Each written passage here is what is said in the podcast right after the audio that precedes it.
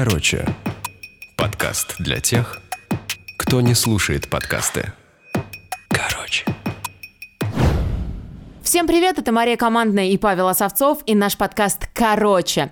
Как всегда, мы выходим по понедельникам для того, чтобы обсудить с лучшими экспертами главные новости прошедшей недели. Слушайте нас на Яндекс Музыке и на Apple подкастах, ставьте нам там оценки. Между прочим, именно благодаря вам и вашим прослушиваниям уже несколько недель подкаст «Короче» находится в топ-3 новостных подкастов России по версии Apple. Потому что мы самый веселый, вменяемый и человечный подкаст о новостях на русском языке. И огромное спасибо нашим друзьям из студии подкастов «Либо-либо», благодаря которым нам есть где записывать этот подкаст. И, конечно, каждую неделю мы дарим вам промокоды, чтобы у вас была возможность вместе с подкастом «Короче» получить еще и какую-нибудь приятную скидку. Маш, что на этой неделе мы подготовили для наших слушателей? Сейчас расскажу.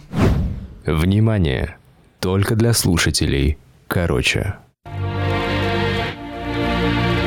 Так получилось, что на прошлой неделе я впервые попробовала сапсерф. Сапсерф или сапборд – это такая доска, на которую ты встаешь и с помощью весла буквально гребешь отсюда.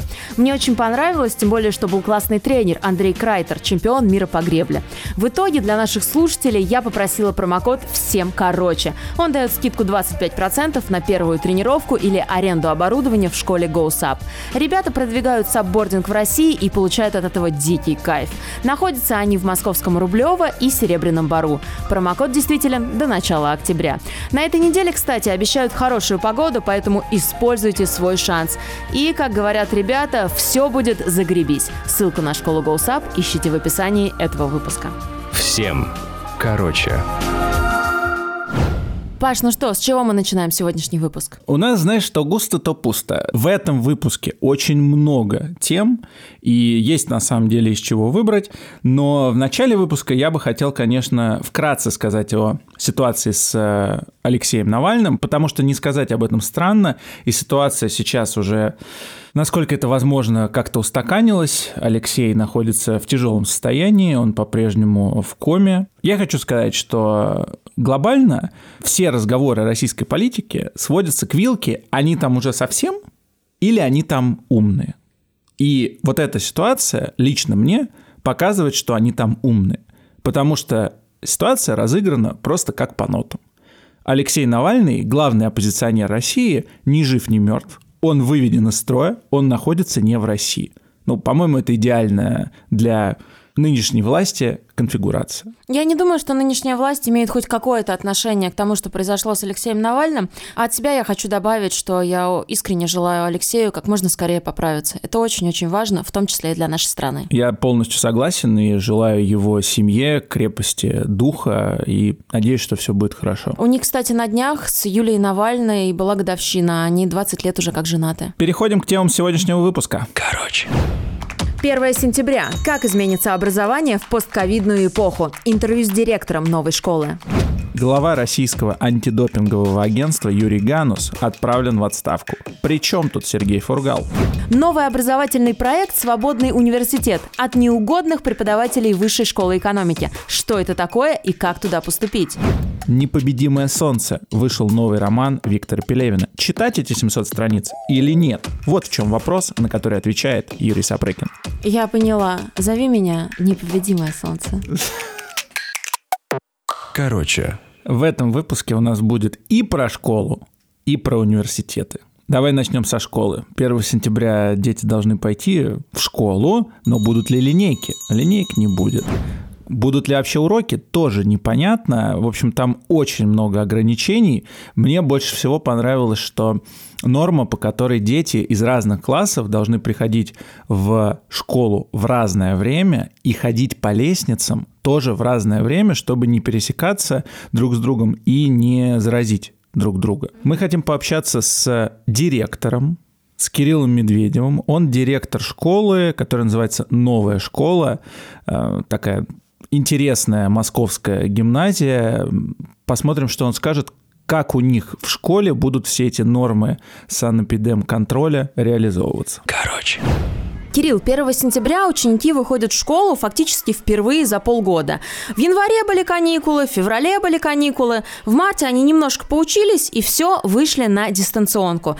Вот как, по вашему мнению, ребенку снова включиться в полноценный учебный процесс? И главное, как родителям помочь ребенку минимизировать стресс от похода в школу, который наверняка будет? Ну, мне кажется, всегда общий совет про любые стрессы, связанные со школой, это для родителей не генерировать тревогу и как можно быть спокойнее и быть э, тылом и поддержкой той частью семьи, которая готова обсудить, поговорить. Просто мне кажется, когда родители начинают тревожиться, переживать, а как там будет, что там будет происходить, что надо взять с собой, э, мне кажется, все начинают нервничать. Дети в целом очень легко и позитивно все это переживают. У них вообще в целом нет таких больших проблем, как нам кажется. Они уже очень хочется в школу.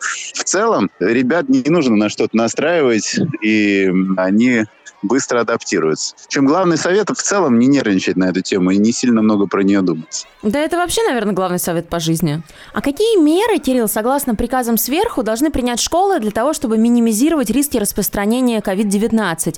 И есть какие-то меры, которые ваша школа вводит дополнительно? А, меры э, в целом из разных инструкций и рекомендаций, она делится на несколько типов. Это утренние фильтры, это этим словом в школе называется процесс, в котором стоят Э, врачи, медсестры проверяют температуру, внешние признаки, спрашивают, как самочувствие, такие базовые меры. Есть меры, связанные, естественно, с дезинфекцией, проветриванием, обработкой поверхности дополнительно, как и ручки, вплоть до клавиатур. Дальше есть набор рекомендаций, которые в целом можно коротко назвать минимизировать контакты внутри детского коллектива. Черт, это самое слабое место концепции, потому что по опыту европейских и американских коллег, которые уже на учебу вышли, потому что у многих э, системах образовательных учеба в августе начинается. Э, далеко не просто ограничить каким-то образом контакты детей, потому что они на то и дети, что они постоянно двигаются, и не как взрослые. Даже взрослые это полтора метра удержать не могут. А тут детский процесс. Вот. Но, опять же, разные входы задействуются в школу. По возможности добавляются дополнительные перемены, разное начало уроков. Департамент требует, чтобы дети сидели в собственных классах, и туда приходили педагоги. Ну, в общем, вокруг этого основные меры. Мне кажется, что еще из дополнительных вещей, в которые, мы очень вкладываемся, то, что из здравого смысла вытекает, это профилактическая работа и беседа как с ребятами, так и с, с коллегами для того, чтобы любые свои состояния подловить, да, по возможности держать дистанцию, уделять внимание мелочам, которые иногда выпадают, связанные с проветриванием, лишний раз напомнить детям помыть руки, и вот такие вещи. Более-менее понятно, как учиться детям постарше на удаленке. Они все-таки инструментарием овладели, они могут пользоваться компьютером и как-то фокусировать свое внимание. А как учиться детям в начальной школе, если вдруг снова будет удаленка? В целом э, есть очень тонкая педагогическая и коммуникативная ситуация, связанная с начальными школами. Очень тонко, как выставлено отношение с родителями, если партнерская модель, и какое понимание, нужно ли родителям что-то делать, делать домашнее задание с детьми, за детей. Это очень тонкая вещь, поскольку у нас, например, концепция, что родитель не должен этого ничего делать, он должен поддерживать, э, коммуницировать, развивать, в смысле, поддерживать нормально развивающие отношения, но не делать работу за ребенка или за школу. У нас где-то мы считали, две недели ушло на то, чтобы ребята как бы рывком уменьшилась необходимость помощи родителей во взаимодействии с гаджетами. То есть, что они смогли уже дальше заниматься плюс-минус сами. А дальше, собственно говоря, мы не рассчитывали, что родители с ними что-то будут делать. Поэтому, мне кажется, у нас получилось. Но у нас и опыт технологический достаточно большой. В целом, еще раз, конечно, если у школы нет такого механизма, то ну, тут лучше надеяться, что дистанта не будет. Кирилл, а как вы считаете, можно ли контролировать процесс обучения на удаленке так же, как и в очном обучении? И я здесь имею в виду не только самих школьников, но еще и учителей. Я бы сказал так, что, наверное, вопрос не очень острый и актуальный, поскольку он бы исходит из ложных предпосылок, что э, в обычное время с, с этой темой нет проблем. С точки зрения добросовестности, недобросовестности, мне кажется, плюс-минус, что так, что так, это форма, в какой мы занимаемся. Если педагог относится соответственно, вкладывается в процесс, он будет и в удаленном обучении вкладываться в процесс. Если у педагога выстроены и в школе отношения в коллективе, в группе детской, эти отношения практически также будут работать на удаленке. Конечно, там есть сложности, конечно, там сложнее понять, знаете, э, в каких состояниях кто находится. У нас мы проводили внутри опрос по поводу какого пространства в школе больше всего скучали э, учителя. По коридорам. Потому что в коридорах это такая, как бы и в том числе метафора, что можно пересечься, увидеться на минутку, на секундочку, буквально переморгнуться, пару слов сказать и все сразу понять про процессы, где-то поддержать, э, с коллегой немножко пересечься. Вот этого всего такого, которое кажется неважно, а оказалось очень важно и очень не хватало. Как правило, все зависит, очень зависит от того, какая культура в школе, какое отношение к учебе, к академической честности. Это испытание. Для нас испытание было, безусловно. Но я бы не сказал, что нет возможности контролировать результат или то, что делает школа в этой форме. Понятное дело, что новая школа как раз одна из тех, кто был готов перейти на удаленку и полностью, и частично. Но вот я сразу начала думать о школах по всей России, в которых э, учатся дети, да, у которых не всегда даже есть дома компьютер или ноутбук. Вот как им поступать в данной ситуации, как им продолжать учиться и получать знания? Подавляющее большинство учительского сообщества в стране как бы отнеслось к этому в меру своих сил как подвигу.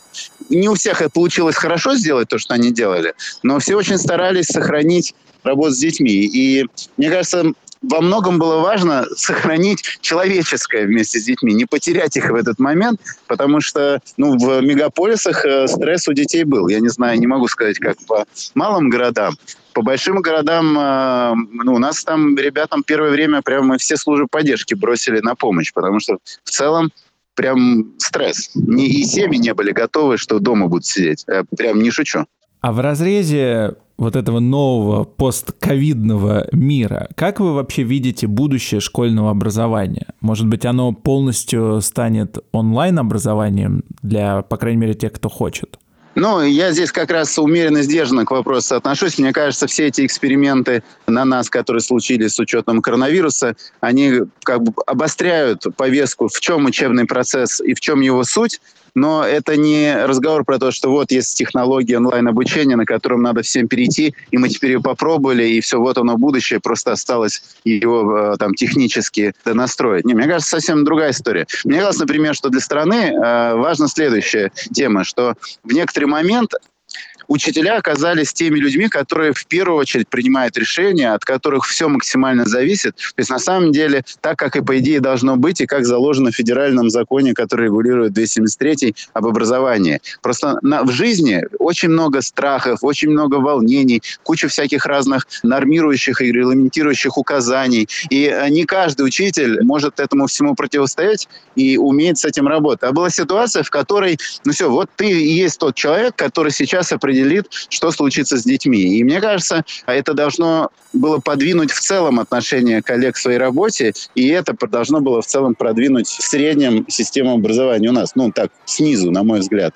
Потому что, мне кажется, такой опыт очень непростой и а, рефлексивный. А с точки зрения онлайн-образования, ну, смотрите, после этого, например, по Москве, если посмотреть, ряд э, там сильных частных школ сразу запустили онлайн-проекты. Мы долго думали, долго думали и запустили. Э, европейские Одесская гимназия, пришел э, российско-французский проект международный с онлайн-проектом, совершенно другого обучения, чем было до того в онлайне.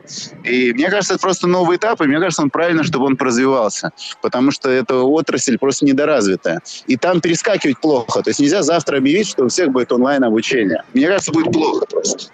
Кирилл, мы в рамках нашего подкаста месяц или полтора назад брали интервью у эпидемиолога, и нам она сказала следующую вещь, что предсказать вспышку коронавируса осенью очень сложно, потому что еще никогда в эпоху коронавируса дети не ходили в школу. Вам самим, как кажется, будет эта вторая вспышка в свете того, что школы начнут свое обучение, или все-таки как-то вот эти принятые меры смогут от нее оградить?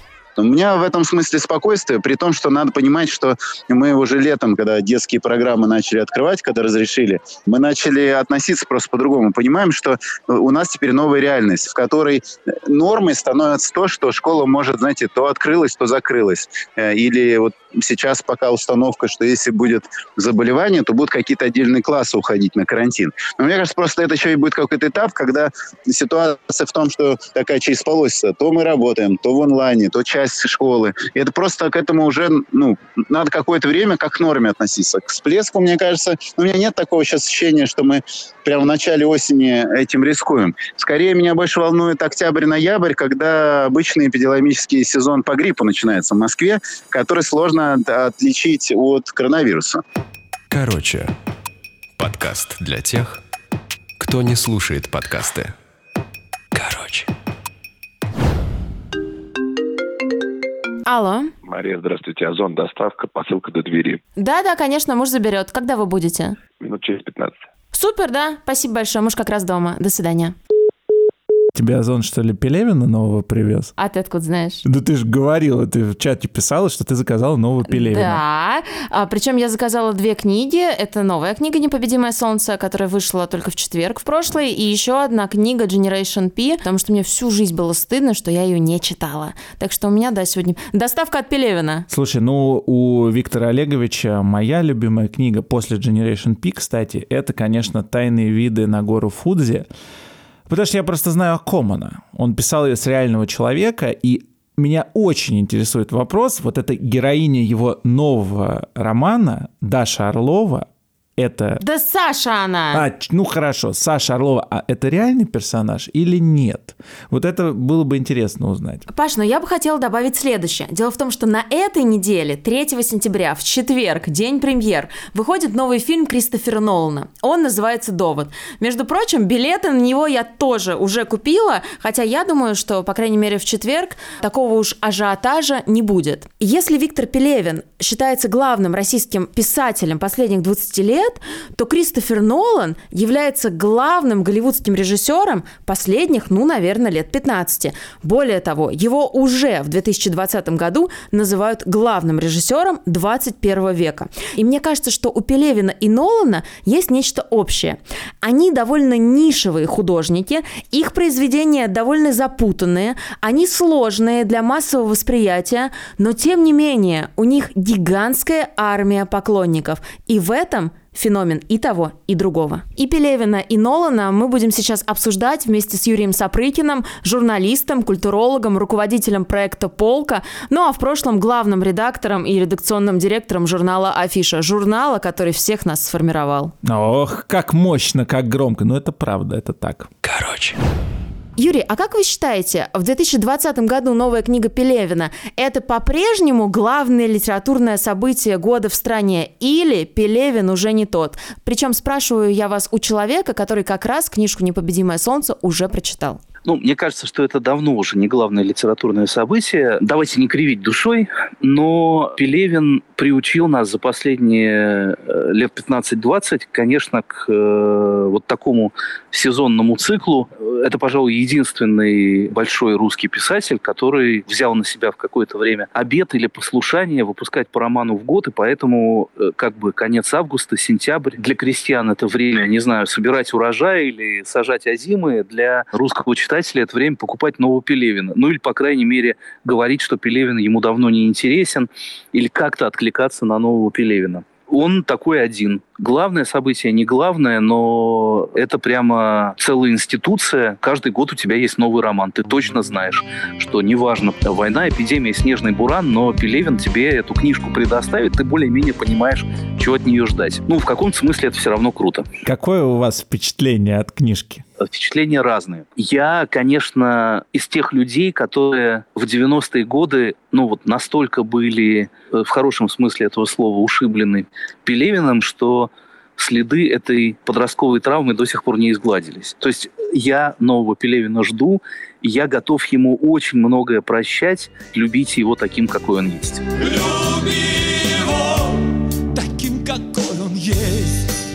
Я уже сказал, что мы более-менее себе представляем, чего ждать от нового Пелевина, и это так. Там будут какие-то шутки по поводу актуальной повестки, там будет главный герой, какая-то метущаяся душа, которая претерпевает какие-то приключения в поисках истины, там будет какая-то историческая или мифологическая часть, которая рифмуется с современностью или с приключениями этого главного героя, и там будет какой-то метафизический трактат о том, как устроено мироздание, который завернут в, ну, такую более-менее увлекательную упаковку. Да, все это в новом романе есть.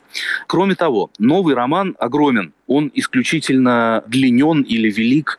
В нем 700 с небольшим страниц, и, кажется, его хотели даже издавать в двух томах. И, конечно, нехорошо так говорить о юношеской любви, но мне кажется, что Виктору Олеговичу очень не помешал бы сейчас хороший редактор. Ну, человек, который просто сказал бы, слушай, нет, ну давай вот мы отрежем, пожалуйста, первые 100 страниц, потому что это невозможно. Редкая птица долетит до 101 страницы, потому что, ну, это совсем-совсем вода. Мне кажется, что сокращение этому роману очень пошло бы на пользу. В той части, в которой Пелевин шутит шутки про актуальную повестку, мне кажется, он слаб как никогда. Даже дело не в том, что у него там сбился прицел, и он шутит над БЛМ или э, какими-то там феминизмом, ну, какими-то вещами, над которыми нам не хотелось бы, чтобы он шутил. Да нет, бога ради, пусть он шутит, но он делает это как-то исключительно неуклюже. Да, нехорошо так говорить о юношеской любви. Вот, но когда человек начинает на полном серьезе пересказывать анекдот про тряпки жжем и смеемся,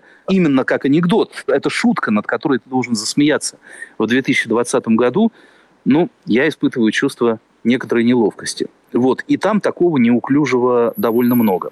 При этом еще одна особенность или уникальное свойство Пелевина, он шутит не только над БЛМ, он э, иронизирует и, скажем, прямо жестко так хлещет по щекам все, что угодно. И э, феминисток, и патриотов, и людей, которые увлекаются там осознанностью или медитацией, или какими-то self-help практиками – и тех, кто за Донбасс, и тех, кто за Навального. В общем, все получают от него какую-то свою заслуженную шпильку. Вот, часть, которая про мифологию, про прошлое, по-моему, совершенно очаровательна. Это история как раз какого-то римского э, императора, точнее даже двух римских императоров, которые становятся воплощением бога солнца. И э, это все, на мой вкус, написано прямо как в лучшие годы от этого остается ощущение, ну, вот чего-то гармоничного, очень искреннего и хорошо сделанного. Вот. А при этом я уже несколько раз сказал, что он шутит над феминистками, но нужно сказать еще одну вещь, чтобы быть справедливым. Главная героиня этого текста – это девушка – от ее лица идет повествование. Пелевин, по-моему, второй раз проделывает этот трюк. Первый раз это было в священной книге «Оборотни», где была лисица Ахули. Вот теперь столичная девушка Саша, которая занимается какими-то разными духовными поисками на пороге своего 30-летия. А хотя он как-то над ней немного подтрунивает, над ее модными убеждениями, но в итоге все кончается каким-то просто гимном во славу женщины, вдруг оказывается, что вот э, эта конкретная девушка и любая девушка вообще это и есть то, на чем держится мир в самом буквальном смысле этого слова. Просто без нее все бы давно бы развалилось и исчезло бы в небытии. Вот. Это тоже фирменный трюк Пелевина, который он неоднократно проделывал и в той же самой книге «Оборотня», и в романе «Айфак», когда он в конце на последних пяти страницах вдруг залезает на табуретку и выдает такой торжественный гимн. Вот у нас, у, кого э, Пелевин «Юношеская любовь», в этот момент просто мурашки бегут по загривку, и в этот раз это гимн во славу женщины. Юрий, а вот когда Саша Орлова начинает э, планировать свое путешествие и идти в турагентство, да, что, наверное, никому из 30-летних людей, которые живут в Москве, сейчас в голову не придет. Как вы думаете, это специальный художественный прием, и таким образом Пелевин нас, ну, немножко дразнит, что ли, или он просто немножко оторван от реальности. Как вы считаете? Как я уже сказал, мне кажется, что Виктору Олеговичу очень не помешал бы хороший редактор, который бы не боялся этого автора. Вот. И момент с турагентством – это один из эпизодов, где этот редактор должен был сказать, так, э, послушайте, сейчас такое не носит. Э, э, он не единственный. Например, Саша Орлова в какой-то момент произносит крайне неуклюжую шутку о сериале «Богатые тоже плачут». «Богатые тоже плачут», но от смеха над нами читатели испытывают уже двойную неловкость и за эту шутку, и за то, что Саша Орлова вдруг оказывается фанаткой сериала, забытого 25 лет назад. Вы знаете, а, мы сегодня с Пашей начали обсуждение этой книги и вообще Виктора Пелевина с тем, что он очень похож в какой-то степени на Кристофера Нолана, потому что на этой неделе выходит в широкий прокат фильм «Довод», это главное кинособытие этого года, и, и тот, и тот автор довольно представляет своему зрителю, читателю довольно запутанные произведения. И, по сути своей, это художники совсем не массовые, но почему-то их творчество цепляет огромное количество людей. Вот спрашивая вас про Кристофера Нолана, как вы считаете, почему к 2020 году он занял должность чуть ли не главного режиссера 21 века? Слушайте, ну вот к Нолану у меня нет никакой юношеской любви, да и, да и никакой прочей, честно говоря. Для меня он, конечно, не главный режиссер 21 века. Я вот вчера раздумывал, пойду ли я смотреть этот Теннет или нет, и решил, что, наверное, ну, я как-то обойду обойдусь без этого. А мне не кажется, что он главный режиссер 21 века. В чем, наверное, его сходство с Пелевиным? В том, что он ну, очень ловко владеет вот каким-то ремесленным э, мастерством кинематографическим, в том числе мастерством выстраивания какого-то закрученного сюжета с двойным дном, намекающего еще на какие-то метафизические глубины. Вот, это действительно одного поля ягоды. Ну, вот не знаю, какая-то музыка, которая звучит за фильмами Ноуна и за текстами Пелевина, она, она совсем разная. Вот, что еще про Пелевина интересно, по-моему, вот к вопросу о этой какой-то конспирологии или настроении, которое есть и у него, и у Ноуна, что весь видимый мир — это иллюзия, а за ним стоит какая-то вот настоящая реальность, которой нужно пробраться. Когда это все возникало в Чапаеве и пустоте, и в Generation P. Это было чрезвычайно смелой идеей, от которой читатель пораженный падал замертво. А сейчас это совершеннейший мейнстрим вот еще один момент неловкости, когда он говорит, главное зло в современном мире – это Голливуд, потому что именно он определяет, что есть добро, а что есть зло.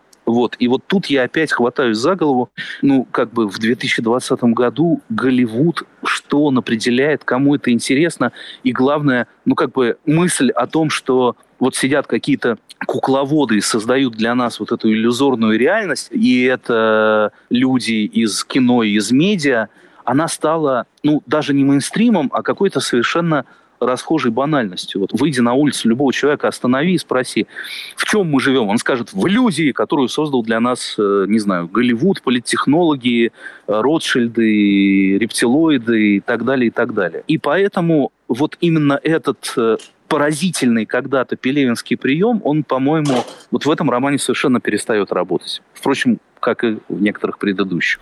Юрий, вы меня сейчас немножко поразили, потому что вы все-таки лидер мнений, инфлюенсер, и мне кажется, что в том числе и ваша, ну, в кавычках, работа а, смотреть то главное, что выходит, слушать то главное, что выходит, читать то главное, что выходит. И вдруг вы говорите, что вы не будете смотреть фильм «Довод» Кристофера Нолана. И как бы получается, что вы немножко из культурного контекста современности выходите и делаете это нарочно. Вы можете себе это позволить?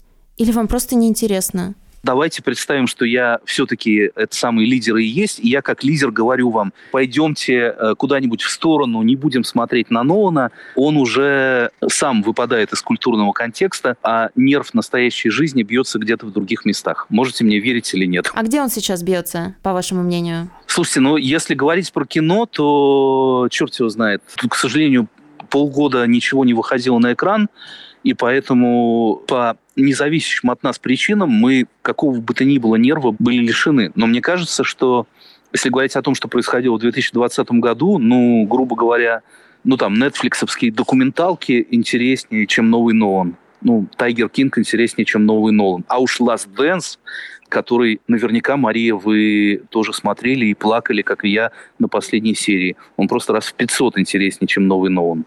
Вот, вот это настоящая, а, как бы честная человеческая драма, которая, ну, не требует от тебя никаких усилий. Вот это я могу полюбить, вот это не могу, а вот тут вот э, режиссер уже достал, вот в это ты просто вовлекаешься всей душой и сердцем. Не знаю, может быть, это какая-то простая, наивная позиция, недостойная лидера мнений, но я вот это все чувствую именно так.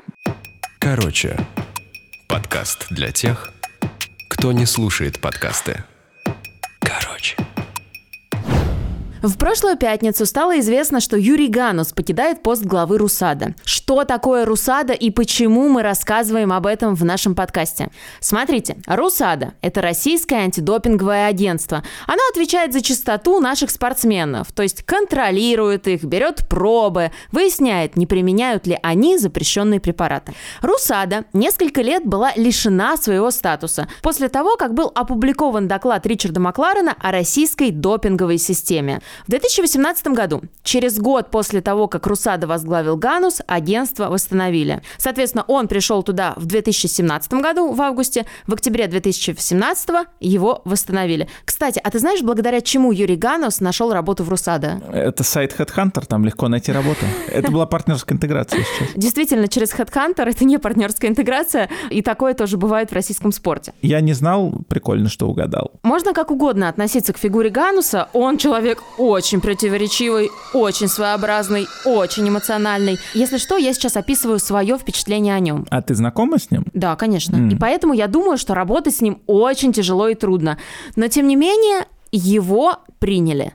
Там, но не тут. Тут вам не здесь, здесь вам не тут. Типа того. Там это ВАДА, во Всемирной антидопинговой ассоциации.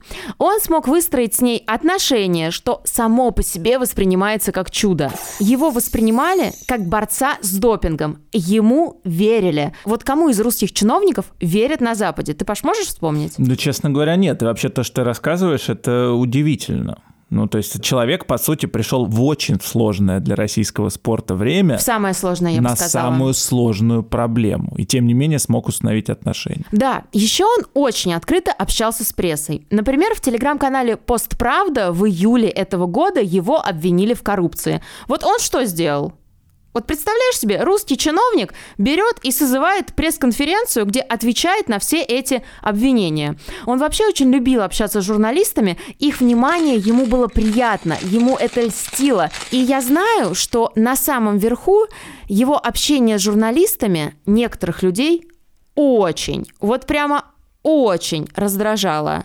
Аганус всегда выступал за полную прозрачность. Ну, в общем, из того, что ты рассказала, следует, что такой человек надолго не мог задержаться на работе в русском государстве. да. Риторика Гануса, в принципе, проста, как три копейки. Все вокруг идиоты, один я, Д'Артаньян на белом коне.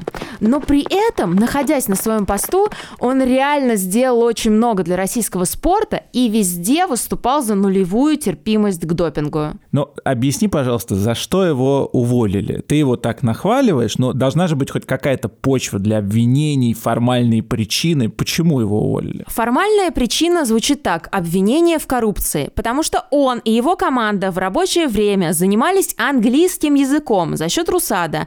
А еще за то, сколько денег он потратил на такси, находясь на своей должности. Примерно 400 тысяч рублей за два года. Но по меркам российских чиновников его, видимо, уволили за то, что он слишком мало воровал и ездил на такси. Много, Паш, много. Но ты же понимаешь, что если кого-то надо уволить, то повод всегда найдется. Ну, это знаешь как, э, друзьям все, врагам закон. Симптоматично, что одним из тех, кто поддержал Гануса после увольнения, был Хайо Зеппельд. Это немецкий журналист, который самым первым начал снимать фильмы о допинге в российском спорте. И ты представляешь, наш, в кавычках, враг, хотя я не уверена, что тут нужны кавычки, вот он пишет слова поддержки в адрес человека, который отвечает за отсутствие допинга в России. Я думаю, что он действительно уважал Гануса и видел, как он работает. И тут стоит вопрос вопрос, который меня очень сильно волнует, не меньше, чем будущее российского спорта. Мне история Юрия Гануса в какой-то степени напоминает историю Сергея Фургала, бывшего губернатора Хабаровского края. Напоминает она тем, что вот пришел человек, ни с кем на местах не подружился, скорее поссорился, разругался, при этом развел кипучую деятельность и начал очень сильно раздражать. Но здесь мы не будем забывать о том, что Фургал все-таки обвиняется в убийствах. И да, реальная причина его увольнения лежит в другой плоскости, но тем не менее там есть обвинение в уголовном преступлении.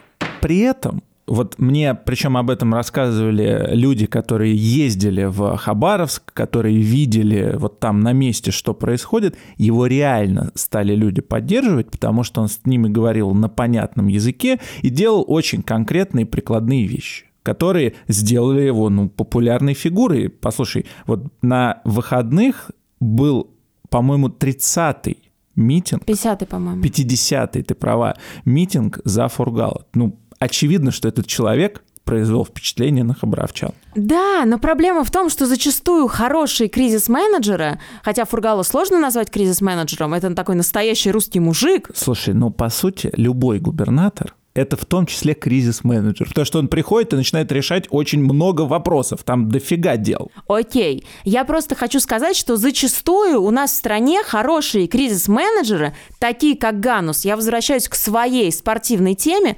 оказываются не нужны. Потому что ценится другое. Умение договариваться, где-то промолчать, не высовываться. Это очень широкое явление. Это не про спорт, это не про политику, это практически про любую сферу сферу нашей жизни. Это еще и про наше воспитание. Будь такой, как все.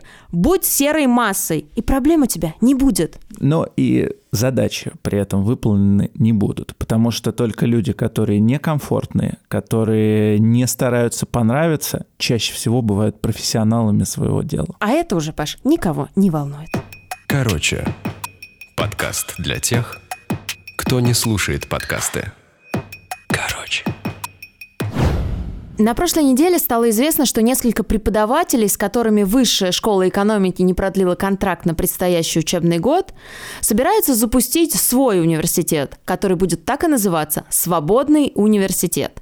Предполагается, что он будет независим от административного давления и цензуры. У меня есть одна история, такая из моего детства такая, знаешь, семейная история. Мой отец учился в ЛГУ, в Ленинградском государственном университете, на факультете философии, на кафедре логики. И такая от него вот запоминающаяся история из детства была, он рассказывал, как он впервые столкнулся с цензурой. Он, когда писал диплом, ему необходимо было изучить работы американского философа Крипке. Ну, такая фамилия у человека. Он запросил эти работы в библиотеке, они там были, и ему отказали. И он мне рассказывает, я начинаю задавать вопросы, а почему мне не выдают его работы, там какие-то теории множеств, что-то такое, ну, как заум. И ему говорят, ну, вы знаете, мы не можем вам дать работы этого философа, потому что он недавно дал интервью журналу «Америка», в котором рассказал, что он верующий и всякие такие вещи. То есть это не имеет никакого отношения к науке, но за то, что этот Сол Крипке высказывался, ну, какие-то неподходящие для советского времени темы, его запретили. Вот с Кириллом Мартыновым, по сути, происходит то же самое. Потому что его банят за его высказывания, которые не имеют вообще никакого отношения к тому, что он преподает. Тут нужно уточнить, что Кирилл Мартынов, бывший преподаватель вышки, один из авторов этого проекта «Свободный университет». И именно с ним мы сейчас будем обсуждать и узнавать, что это вообще за такой проект и, в принципе, жизнеспособен ли он. Вот это самое интересное, потому что понятно, что не так в российских университетах, но непонятно, а можно ли им в смысле бизнеса сделать какую-то альтернативу, чтобы она работала, чтобы люди там учились, чтобы это было коммерчески успешно. Вот это интересно, и сейчас мы об этом с Кириллом поговорим. Короче. Кирилл, расскажите, пожалуйста, что за проект «Свободный университет», когда вы планируете его запустить и как там, в принципе, будет все устроено? Вкратце, в России достаточно большое количество людей, которые любят и умеют преподавать, и для которых это ну, какая-то важная и часто важнейшая часть их жизни, их такой профессиональный, профессионального челленджа, что ли. И многим из этих людей очень некомфортно в последние годы преподавать в официальных структурах, в государственных университетах в частности, потому что государственные университеты требуют все больше отчетности, и в последнее время еще нарастает ну, какие-то попытки идеологически контролировать преподавателя. Вот об этом думай, об этом не думай, об этом пиши, об этом не пиши. И таких вещей становится все больше. В этом, в нынешнем году, вот эта бюрократизация нашего образования, она совпала с тем, что мы пережили все эпидемию, и э, всем пришлось экстренно учиться преподавать э, в онлайне. Как-нибудь, как получится, как сможет. Ну и некоторые из преподавателей, которые все-таки очень хотели преподавать даже во время эпидемии, а не просто включать Zoom и о чем-то говорить, а потом его выключать, да, делать что-то более осмысленное со своими студентами. Вот некоторые преподаватели, они вроде бы научились хорошо преподавать в онлайне, насколько это возможно, насколько это, эти инструменты пригодны для такого преподавания в классическом смысле слова. Я и мои коллеги, когда мы увидели вот эти две стороны этой истории, с одной стороны, все более тяжелые условия для официального преподавания в российских вузах, с другой стороны, новые возможности какой-то новый контекст, который нам э, эпидемия неожиданно создала. Мы увидели здесь э, некоторое окно возможностей, и мы решили попробовать э, поработать со студентами напрямую, минуя все остальные инстанции, начиная от, от, от Министерства образования и заканчивая обязательным в прежней эпохе зданием в центре какого-то симпатичного города. Ну, поскольку есть интерес у хороших преподавателей к этому проекту, то мы надеемся также, что появится интерес и у хороших студентов, когда мы сейчас 1 сентября объявим нашу первую программу. Ну и мы будем пытаться сделать э, вот такой академический проект, который позволит студентам больше знать, лучше учиться и качественно улучшать ту университетскую среду, в которой они находятся. Это будет полноценное образование? То есть оно сможет заменить образование в российском вузе? Или все-таки это некое дополнительное образование? Ну, короткий ответ – нет, это не будет, по крайней мере, на старте и вообще в обозримом будущем а, полноценным образованием, которое заменяет все, разумеется. У нас для этого нет ресурсов и даже, наверное, и желания сейчас таким заниматься нету. Да, делать там курсы по иностранным языкам и физкультуре мы э, точно не будем. Но штука в том, что в вашем вопросе есть, мне кажется, еще другая сторона – это вопрос о том, что, собственно, дает э, полноценное российское образование сегодня своим студентам в среднем, кроме как-то возможности весело провести время. И корочки, которые у нас очень ценятся. Ну да, и корочки, и изредка действительно столкнуться с какими-то отдельными преподавателями, такими, как их подвижниками, принято у нас называть э, в нашей традиции, которые действительно чего-то хотят делать вместе со студентами. Вот. Мне кажется, что мы сможем тех студентов, которым чего-то не хватает, в российском образовании, мы можем им существенно помочь вот в том формате, в котором мы сейчас планируем это делать. И мы рассчитываем, у нас будет отбор по мотивационным письмам, то есть мы попросим наших слушателей а, потенциальных написать нам, почему они хотят учиться, чему они хотят учиться, у кого и так далее. И мы надеемся на, на создание довольно сильной такой конкурентной среды, отталкиваясь от которой, от, от этого сообщества преподавателей и студентов, которые мы создаем, а уже можно ставить перед собой какие-то более амбициозные задачи, в том числе э, попытку побороться за полноценное образование в подобных форматах в будущем. А если вкратце, чему будут учить в университете? как бы в целом, да, это социальные науки, если говорить так просто по списку предметов, это социальные и гуманитарные науки. Вот мы сейчас ведем переговоры, например, с математиками, которые готовы преподавать для студентов социальных факультетов те разделы математики, которые там наиболее востребованы, теорию вероятности, в частности. Вот. Но в целом это все, вот если все-таки возвращаться к слову идеологически, это все объединяется рамкой liberal arts, то есть э, ну, такие свободные а, науки, которые человеку предлагают мыслить свободно в первую очередь. У каждого из нас есть очень много причин, почему мы не можем думать свободно, потому что у нас есть там стереотипы, нам что-то мешает, мы чего-то боимся. Вот в целом это программа, которая преследует цели такого свободомыслия в академическом формате. Связано ли это с тем, что, по сути, вас лишили возможности преподавать в высшей школе экономики? Ну, э, у нас уже сейчас коллектив более широкий, чем люди, которые были уволены из высшей школы экономики.